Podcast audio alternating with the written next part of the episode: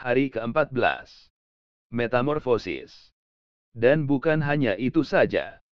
Kita malah bermegah juga dalam kesengsaraan kita, karena kita tahu, bahwa kesengsaraan itu menimbulkan ketekunan, dan ketekunan menimbulkan tahan uji, dan tahan uji menimbulkan pengharapan.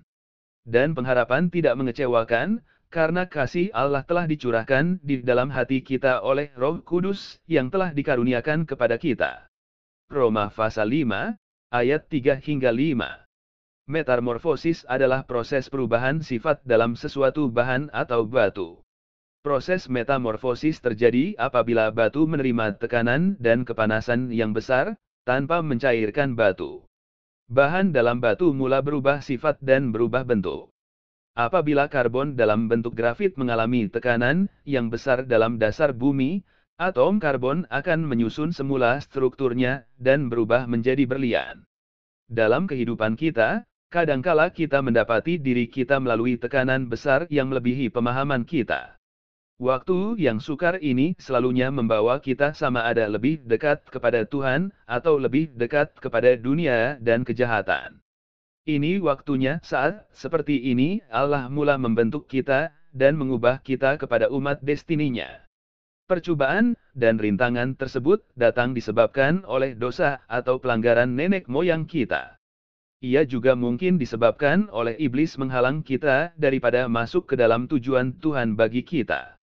Sementara Allah bukanlah pemula pencobaan kita, dan dia tidak memerlukan iblis atau memakai dosa dan pelanggaran manusia untuk menggenapi tujuannya, dia selalunya memakai apa saja kelemahan kita, akibat dosa dan rancangan iblis, untuk mengubahnya kepada kebaikan.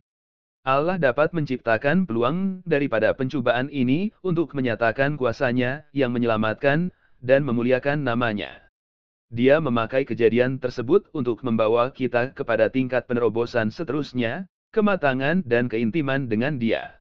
Sama seperti karbon yang mengalami tekanan yang ekstrim dan menjadi berlian, sebuah batu yang berharga dengan tahap kekerasan 10 daripada 10, Apabila kita menghadapi tekanan yang sangat berat dalam kehidupan, sekiranya kita tidak kehilangan harapan kita dalam Tuhan, dan terus memandang kepadanya, roh kudusnya akan menghasilkan di dalam kita kehendak Bapa yang sempurna. Fokus doa. Berdoa dan bersyafaat untuk semua mereka yang mengalami tekanan hidup. Berdoa untuk kekuatan Allah, hadirat dan penghiburannya datang ke abda mereka, dan kamu.